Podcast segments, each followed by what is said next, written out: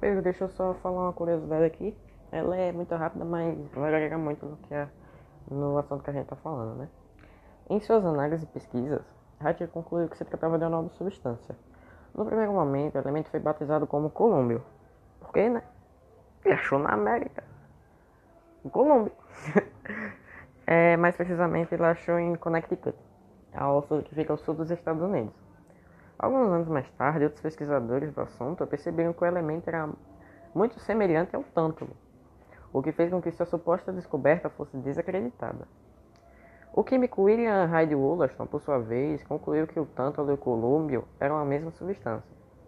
Essa rixa de Hatch e William durou até meados de 1860. Apesar, apesar das dúvidas, em 1846, o químico alemão Henrik Rose redescobriu o elemento e o chamou de nióbio. O nome nióbio tornou-se oficial em 1950 pela União Internacional da Química Pura Aplicada. Vou fazer um resumo aqui no que eu falei. Hatch achou, achou o, o elemento, só que ele não pôde se apropriar dele, ter, ter a posse dele, porque uh, comprovaram que ele era muito semelhante ao pântano.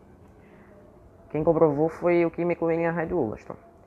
Ah, aí, alguns anos depois, surgiu Henry Rose, que redescobriu o elemento com particularidades diferentes e pôde se apropriar dele.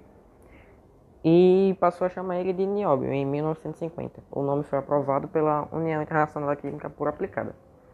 Ou seja, Hatchet fez o trabalho pesado, digamos entre aspas assim, e Henry Rose só só se apropriou do, do elemento, né?